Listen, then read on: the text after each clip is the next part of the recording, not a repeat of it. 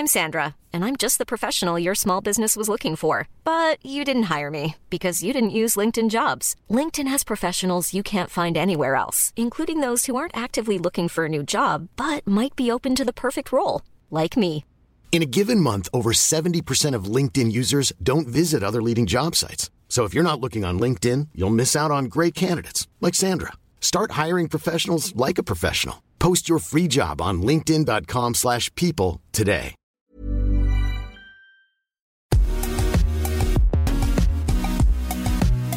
Bonjour à toutes et à tous, bienvenue dans Poule au Rafut, ravi de vous retrouver pour ce nouveau podcast et bien sûr l'excellent à mes côtés, Arnaud Berdelet. Salut Arnaud. Salut Raph, merci de m'accueillir encore une fois. Poule au Rafut, c'est évidemment le podcast qu'il vous faut, celui que vous pouvez écouter un petit peu partout, sur votre vélo, dans votre salle de bain, dans votre voiture, dans le métro, partout où vous le souhaitez. Je vous rappelle qu'il est disponible sur toutes les bonnes plateformes d'écoute, de Deezer à Spotify, en passant par Acast ou Apple Podcast. N'hésitez donc pas à vous abonner et à filer cinq étoiles à notre ami Raph Poulain, ça lui fera du bien à son ego. De cette façon, vous recevrez chaque semaine les derniers épisodes directement sur votre smartphone. Voilà, j'en ai suffisamment dit. Raph, je te laisse présenter notre invité du jour, invité de Marc. Oui, merci pour mon ego, merci pour mon ego. Juste avant de vous parler justement de notre invité, vous pouvez partager cette émission sur Twitter et sur le Facebook de Poule au Rafut. Je tirerai au sort et pourrai gagner un kit supporter euh, du Coq Sportif, le Coq Sportif. Voilà, c'en est dit. Pierre Rabadan disait de lui il y a quelques années qu'il n'y avait pas d'équivalent physiquement en France au poste de troisième ligne. Puissant, athlétique, endurant, gratteur, talentueux, c'est au Puc qu'il se forme avant d'arriver au Stade français en deux mille six pour devenir champion de France un an plus tard avec le club de la capitale. Élu espoir de l'année en deux mille sept, il connaît quelques blessures qui l'écartent des terrains à de nombreuses reprises. Il aura tout connu au Stade français, le départ de Max, la fusion avortée avec le Racing, un autre titre en deux mille quinze où il avait brillé d'ailleurs sur cette énorme demi-finale face à Toulon, l'équipe de France avec laquelle il jouera deux tournois, mais aussi l'arrivée de Meyer qui aura fait beaucoup de mal à l'image de son club, ainsi que les départs successifs de ses amis, les Julien Dupuis, les Sergio Parissé, Camara, Plisson, Flancars, les Manier, j'en passe. Fidèle parmi les fidèles, le voilà de retour sur les terrains avec un nouveau statut, celui de leader et de capitaine.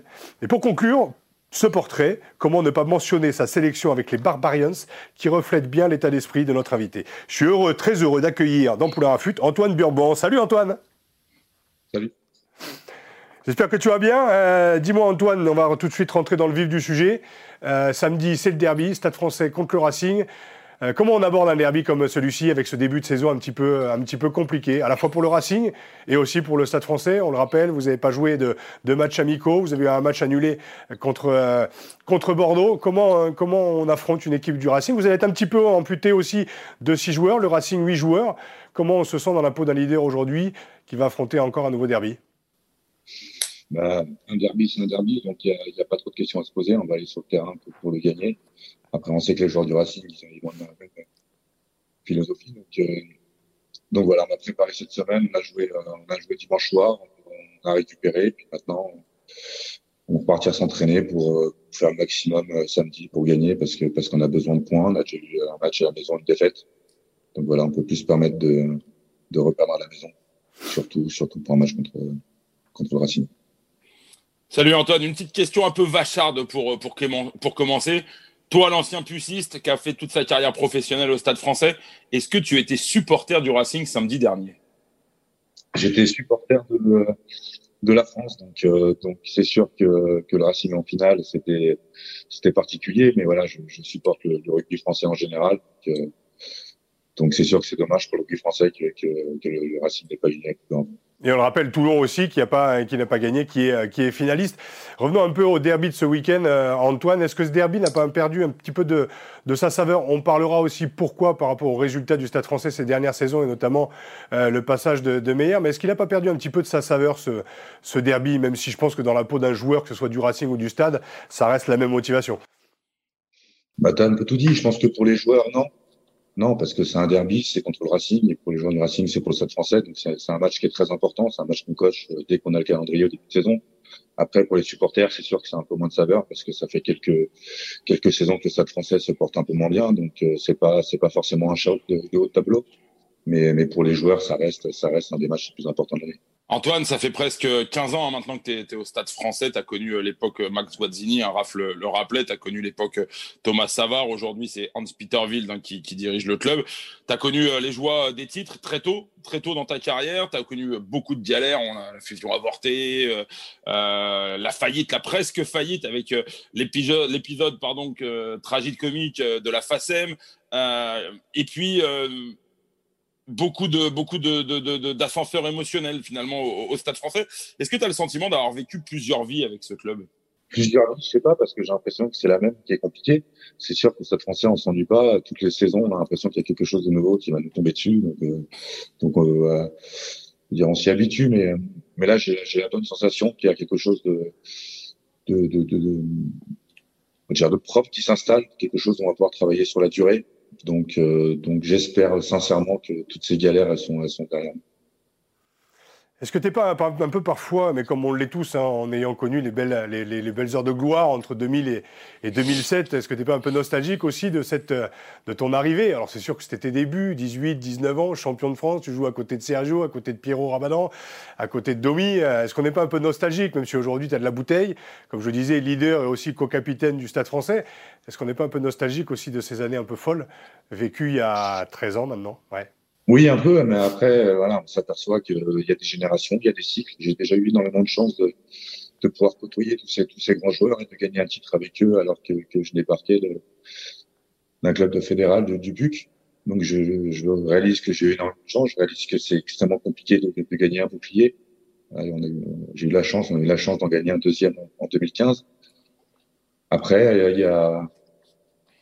On reconstruit quelque chose. Je ne sais pas ce que ça va donner cette année, l'année prochaine non plus, mais mais j'ai, euh, je crois sincèrement que le Stade français va pouvoir dans les futures dans les futures années euh, rejouer quelque chose de bon en fin de saison.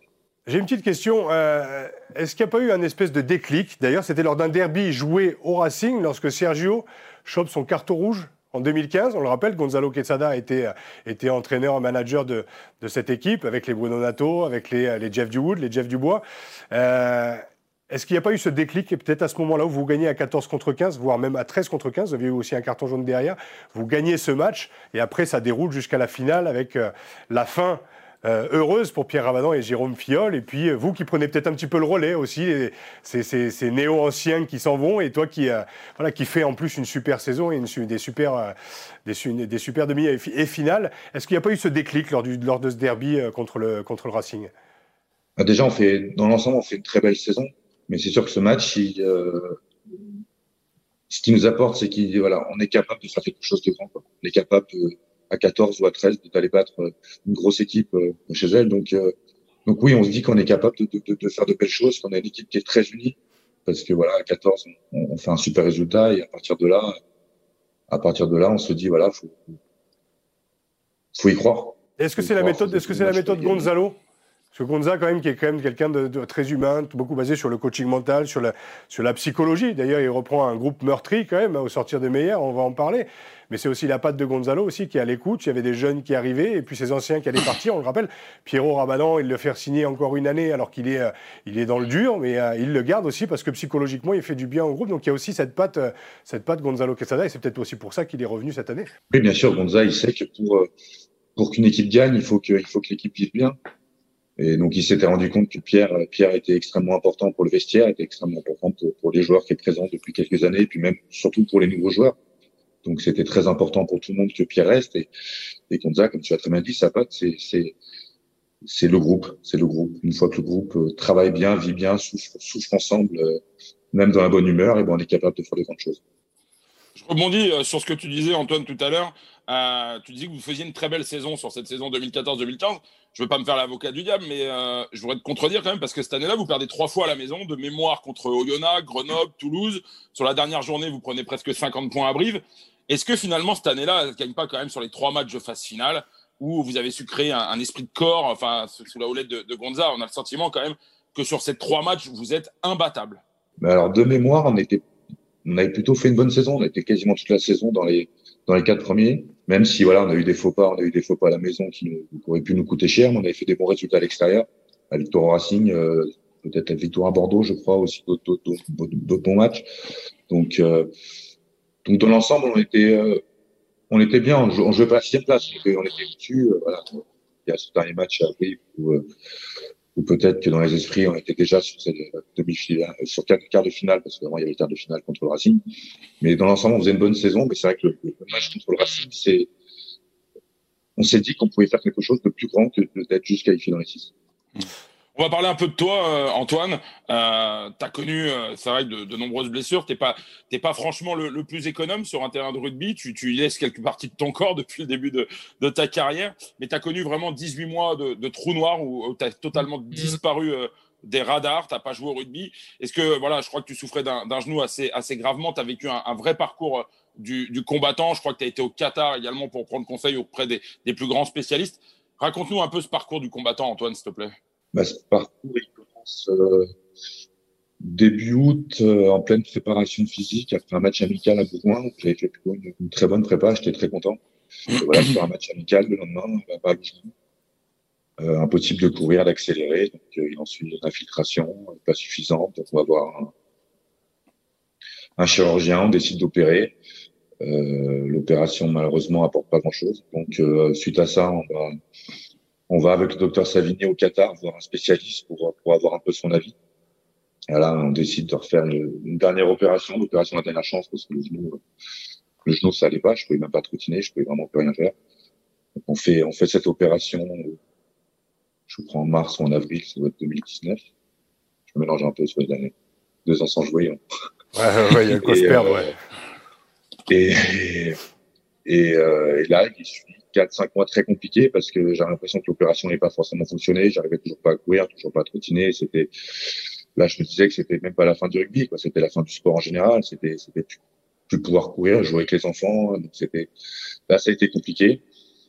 J'ai eu la chance, euh, la chance de partir, de partir, euh, un mois à Cap Breton, ce qui m'a fait le plus grand bien parce que voilà, j'ai changé d'endroit, j'ai changé de, de méthode de travail, même si ce qu'on faisait au Stade français était très bien, mais voilà, ça m'a permis de, de me ressourcer, de repartir un peu à zéro, et, et ça a été un peu, je vais pas dire un miracle, mais euh, ce mois Cap Breton m'a fait le plus grand bien, et au retour de ça, j'ai pu commencer à courir, à allonger la foulée, et puis à retravailler euh, très dur avec les prépas physiques du Stade français, et puis, et puis après réhabituer au corps un peu au, au nouveau genou que j'avais, qu'il a fallu encore quelques mois pour se relancer, et puis, et puis après il y a eu ce match, ce match à Bayonne en début d'année. On imagine qu'il y a eu des, des moments de doute. Moi, j'aime bien en parler après de... Parce que, voilà, ce que peut représenter un rugbyman aujourd'hui, c'est... Euh, voilà, on en a parlé, hein, les titres, la gloire, la reconnaissance, le Stade français. Il peut y avoir aussi des, des moments de doute aussi, des moments de blessure aussi, des moments où on doute de revenir sur le terrain. Euh, est-ce qu'il y a eu un suivi euh, au sein du, du Stade français? Je sais qu'à Cap-Breton, il y a un psychologue, mais est-ce qu'au sein du Stade français, en général, moi, ce que je vivais, il y a, bon, il y a, il y a quinze ans maintenant, les kinés, c'était les Seb Davidovici et, euh, et les Jean-Marc Samanos, les kinés du, les kinés du Stade français. Est-ce qu'aujourd'hui, il y a un, toujours les mêmes, bien entendu? Toujours. Ils sont toujours là et c'est vrai que c'est eux qui font un petit peu tampon parce que le groupe continue à vivre. Toi, pendant un an et demi quand même, tu es quand même payé aussi. Donc il y a aussi cette, cette volonté, et on connaît ton amour du Stade français, on connaît ton amour du maillot. Il y a cette volonté, de, volonté aussi de redonner par rapport à ce que l'on touche, certes, mais par rapport à, ouais, par rapport à l'histoire, on a envie de, de donner. Donc ouais, des moments de doute, tu les as vécus. Est-ce qu'il y a eu un soutien psychologique? Alors je dirais pas de la part des joueurs parce qu'il y a toujours un petit peu de pudeur quand un joueur est blessé, mis un petit peu de côté involontairement. Euh, comment tu l'as vécu euh, ce, ce, ces moments? C'est difficile. Je sais que c'est difficile d'en parler, mais à un moment il faut foutre les pieds dans le plat parce que je pense que ça arrive à tout joueur de rugby, amateur, professionnel, de se blesser. Et c'est vrai que ton témoignage il est éloquent parce que tu as tout connu au Stade français comme je le disais, mais ces moments de doute ils sont importants d'en parler justement pour, euh, bah, pour humaniser aussi ce sport. Oui, il y a eu des moments de doute parce que, comme j'ai dit, euh, il y a les périodes qu'on suivait deux opérations, c'était c'était euh, c'était compliqué. Je pouvais toujours pas courir, toujours pas trottiner, donc euh, donc c'était même pas une question malheureusement de, de pouvoir rejouer au rugby, c'est une question de pouvoir recourir un jour. Donc là, il y a eu beaucoup de doutes. Après, après, j'ai eu la chance d'avoir de, de, des personnes proches, des amis proches qui m'ont qui m'ont soutenu dans le vestiaire, en dehors du vestiaire, la famille, comme tu as très bien dit. Euh, Jean-Marc Samanos, Seb, Alexis Savigny à l'époque, qui ont toujours été, qui ont toujours été près de moi à me suivre, des joueurs. Après, il faut pas oublier aussi que dans cette période, bah, il s'est passé ce qui s'est passé au Stade français. Donc, euh, donc il y avait des choses plus graves que, que, que l'état de mon genou qui, qui se passait au club. Donc, c'était compliqué aussi de, comment dire, de, de, de, de d'être un peu égoïste et de penser à soi, quoi. Le, ce qui, ce qui me, ce qui me traumatisait à cette période, c'était plus, plus. l'avenir du Stade français que, que mon avenir à moi. Oui, oui, on le rappelle, c'était la, la, la période à Heineke Meyer d'ailleurs, et euh, je pense que Arnaud va pouvoir rebondir, euh, rebondir dessus sur cette période qui était euh, vraiment délicate. Après, je ne pense pas que ce soit égoïste de penser à soi justement dans ces moments de doute, mais c'est vrai que le club a quand même traversé une sacrée crise identitaire sur ces, je dirais, deux années et demie euh, passées avec Meyer, le directeur Grosbon aussi. Il y a quand même eu, euh, il y a quand même eu pas mal de, pas mal de gâchis. Ouais. Difficile de rebondir par rapport à ça, mais c'est vrai que si on fait un retour par rapport à cette, à cette période, hein, Arnaud, je pense que euh, on l'a dit, Sergio Parissé, Djibril Camara, Alex Flancars, Jules Plisson, le Doc. Le Doc, c'était quand même un moment, un, voilà, un monument aussi du, du Stade français. Tout ça était un petit peu balayé. Alors, moi, j'ai eu la discussion avec Peter De Villiers qui, en off, me disait « Raph, moi, quand j'étais joueur, c'est nous qui virions les entraîneurs. Maintenant, euh, maintenant que je suis entraîneur, ben, ça ne va pas se passer comme ça. » Je me souviens de l'avoir reçu il y a deux ans et c'est ce qu'il m'avait dit en off. Et c'est ce qui s'est passé. En fait, les leaders ont été un petit peu virés. Et puis, voilà, je pense qu'Heineke Meyer, avec son, son côté anglo-saxon, son côté sud-africain, voulait, voulait des, des, des, des, je dirais des soldats, peut-être des suiveurs. Arrête-moi si je me trompe. Mais on s'est retrouvé quand même avec un club qui était moribond, qui passe d'une volonté d'être le meilleur club du monde, le Real Madrid, en trois ans, et qui s'est retrouvé aux portes de la Pro D deux avant l'arrivée de Thomas Lombard. Et en tant que joueur, et en tant que com, et en tant qu'amoureux de ce, de ce club, je pense que oui, tu en as pâti, comme tu le disais, et que beaucoup aussi ont un peu de, de rancœur, notamment ceux qui sont partis aussi. Je pense qu'il ne faut pas négliger ce, ce passage du Stade français que tu as vécu et que tu as pris de plein fouet, en plus, en étant blessé. Ouais. Ah oui, là, c'était une période, c'était une période qui était très compliquée, sur le plan personnel. On va pas revenir dessus, mais c'est vrai qu'avec le genou, c'était difficile à vivre au, au quotidien. Et puis voir le, le, le club que j'aime, que voilà, qui, qui que j'apprécie énormément, comment dire, ce, ce, j'ai l'impression qu'il le détruisait au fur et à mesure. Je voyais tout, tous mes amis, tous les joueurs avec qui j'avais joué depuis plus de dix ans, euh, au fur et à mesure euh, partir volontairement, euh, volontairement se faire virer. C'était, c'était très compliqué. Ouais. C'était, on a l'impression de, de, de détruire un peu. Euh, l'identité d'un club, euh, et puis on a vu que ce n'est pas forcément la bonne solution parce que ça n'a pas apporté de, de meilleurs résultats. Justement, Antoine, une question euh, qui, qui, qui, qui forcément, tu, tu, je suis persuadé qu'au fond de toi, tu te, à un moment ou à un autre, tu te l'es posé, c'est que tu as vu euh, les Djibril Camara, qui est un de tes meilleurs potes, se faire virer. Euh, D'ailleurs, il y a un procès qui est, qui est en cours. Euh, tu as vu Sergio partir, Julien Dupuis se, se faire virer. Euh, Est-ce qu'à un moment, tu t'es posé la question de savoir si tu ne serais pas le prochain sur la liste ? euh, Oui. Alors après, si je ne me trompe pas, je crois qu'en France, les joueurs blessés sont plutôt bien protégés. Donc, euh, donc, euh, donc euh, sur ça, sur ça, je... Est-ce que tu as eu écho d'une bah, volonté de la direction? Est-ce qu'il est y a eu une chance, s'il n'y si avait pas eu cette blessure du genou, de faire partie un peu du wagon des joueurs exclus? Je ne sais pas. Je sais pas. À aucun moment, tu as eu des échos d'une possible volonté de la direction de te pousser vers la sortie? Je ne peux pas répondre sur des tels. Et on dit, euh, ce qui est sûr, c'est que toutes les personnes avec qui j'étais proche ne euh, sont plus là. Écoute, on va partir sur, euh, sur cette saison, la saison qui est là. Moi, je suis encore dans la nostalgie de cette, de, de cette période deux mille quinze et ce passage aussi qui était douloureux aussi pour les supporters. Mais parlons de cette année. Aujourd'hui, Gonzalo Quesada t'a donné un petit peu les, les clés du camion. Vous êtes plusieurs. Hein. On va parler de, de, de Paul Alo-Emile, pardon, Johan Maestri, Pablo Maestri, euh, Matera, pardon. Donc, capitaine du Stade français. Comment on réagit aujourd'hui et comment on envisage cette responsabilité, sachant que tu as tout connu là-bas? Tu arrives à dix-huit, dix-neuf ans. Euh, tu as vécu avec, on en a parlé, euh, des mentors peut-être. Euh, et aujourd'hui, tu deviens justement leader de ce groupe. Euh, voilà, tout naturel. Naturellement d'ailleurs, et c'est mérité au vu, de, au vu de ta carrière au Stade français, l'impact psychologique et sur le terrain que tu peux avoir avec ton engagement. Comment on, on vit cette, cette passation, justement, ce, ce passage de témoin euh, avec la nouvelle génération? Parce que tu es un petit peu le dernier des Mohicans dans ce groupe. Comme tu l'as très bien dit, les, les années sont écoulées, donc naturellement, le fait déjà d'avoir des années d'ancienneté dans un club, ça apporte, ça apporte quelque chose dans, dans le vestiaire. Après, euh, après on, voilà, on, est, on est quatre co-capitaines, mais euh, avec, je pense, Paul Alo-Emile, qui doit sans doute être le, le numéro un à juste titre. Mais il y a aussi d'autres joueurs qui, qui font pas partie de cette liste, qui sont très importants. Je pense à Jonathan Danty, je pense à Paul Gabriel, et j'en oublie d'autres. Mais non, le, le seul objectif qu'on a tous, c'est d'avoir un vestiaire qui, qui, qui est capable de bien travailler pour gagner des matchs. Je veux dire, faut pas, c'est, c'est pas compliqué en soi, quoi. Il faut, il faut, il faut bosser pour être bon le week-end pour gagner, quoi. Donc, c'est, c'est l'objectif ou l'intérêt de, de, de ces personnes-là, c'est, c'est tout faire pour que ça fonctionne bien entre, le, entre tous les staffs et les joueurs. Justement, euh, Antoine, on va rebondir. Le début de saison un peu compliqué, on l'a dit, hein, Raph l'a détaillé avec euh, ce, ce, cette période où euh, le club a été euh, affecté par, par de nombreux cas de Covid, un premier match reporté, un premier match à Castres disputé sans aucun match de préparation et quand même cette, cette victoire au bout. Pour l'heure, deux victoires, deux défaites en quatre journées de, de top quatorze. Est-ce que ce derby il peut véritablement lancer euh, euh, votre saison ? Bah bien sûr, bien sûr, parce que déjà, c'est, voilà, on a eu un match à la maison, on a perdu. C'est quand même, pour commencer une saison, c'est, c'est, c'est compliqué. Et puis, c'est, on, on joue sans doute une des deux plus grosses équipes à l'heure actuelle du, du championnat, du championnat, du top quatorze avec, avec Toulouse. On sait que Toulouse et le Racing, depuis le début de saison, c'est quand même, ce sont les équipes qui proposent le meilleur jeu, les plus complètes. Donc, euh, donc, un peu comme, peut-être un peu comme en deux mille quinze, ça va être un peu un déclic de savoir où on se situe vraiment. Là, on a perdu, on a perdu à Clermont-Ferrand, mais dans l'ensemble, je trouve qu'on a quand même plutôt fait peut-être un de nos meilleurs matchs depuis le début de saison. Là, on est à la maison, on est contre le Racing, on sait qu'ils viennent de perdre leur finale de Coupe d'Europe. Voilà, il faut, comme tu l'as dit, il faut, il faut prendre des points à la maison, il faut, il faut, il faut commencer la saison et ça commence par une victoire, une victoire à domicile. On a parlé de, de Gonzalo Quesada, euh, on n'a pas parlé de, de Thomas Lombard et son arrivée au sortir de ce, de ce gâchis, comme on peut le dire, monumental de la part de, de Meyer et ses hommes.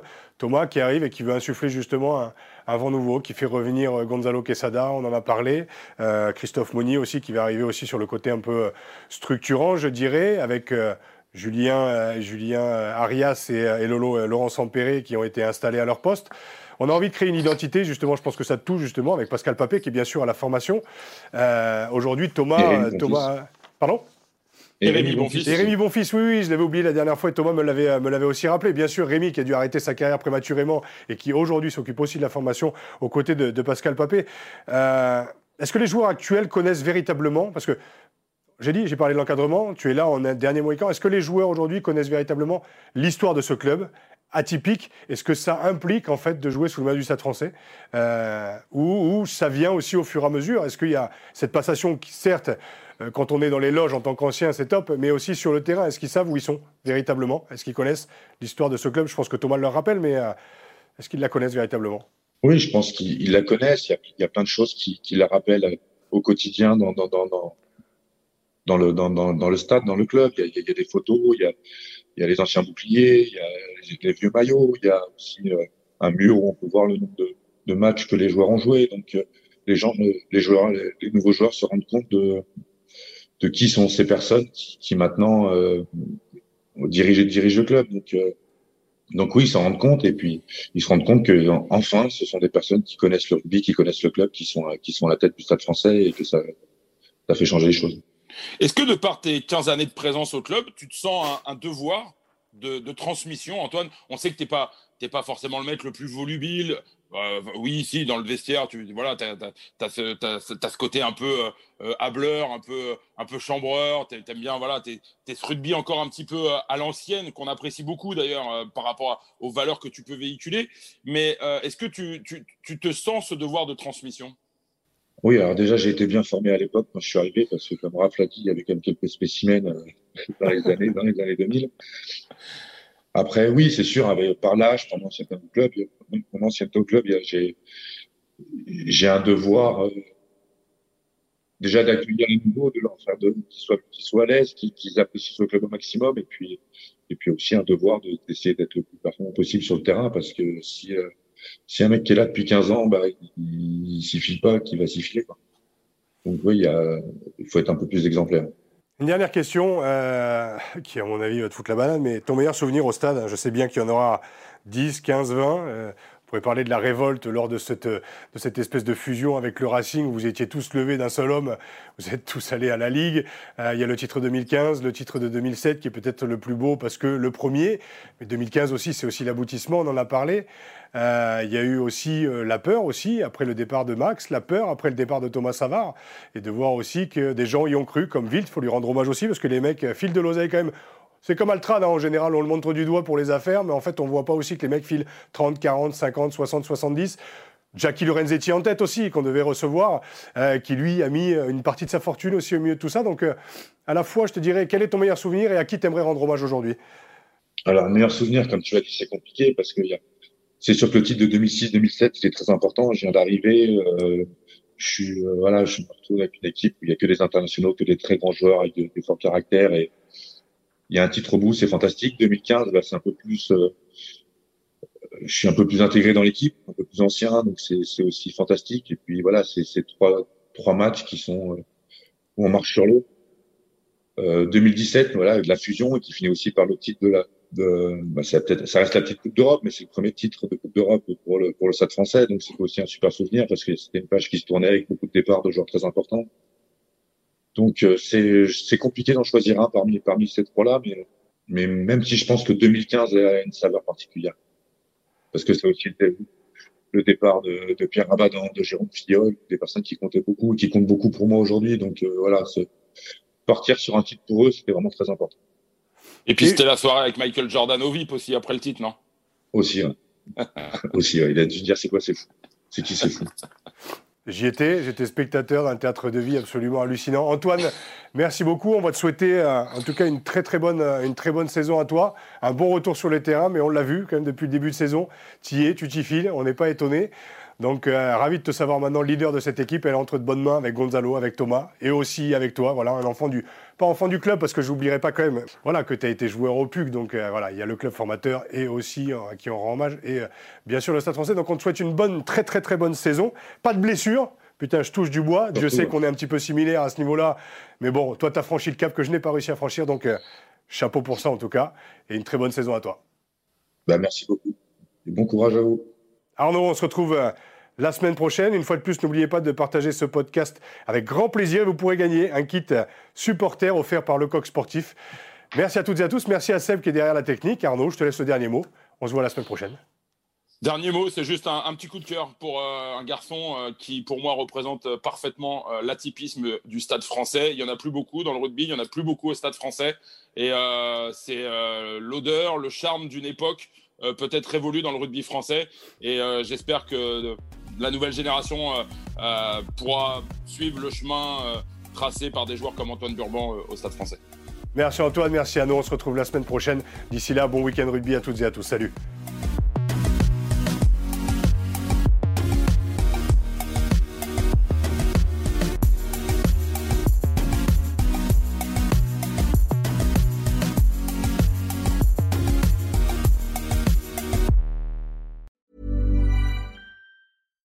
Deserves the best, and there's no better place to shop for Mother's Day than Whole Foods Market. They're your destination for unbeatable savings, from premium gifts to show-stopping flowers and irresistible desserts. Start by saving thirty-three percent with Prime on all body care and candles. Then get a fifteen-stem bunch of tulips for just nine ninety-nine each with Prime. Round out Mom's menu with festive rosé, irresistible berry chantilly cake, and more special treats. Come celebrate Mother's Day at Whole Foods Market.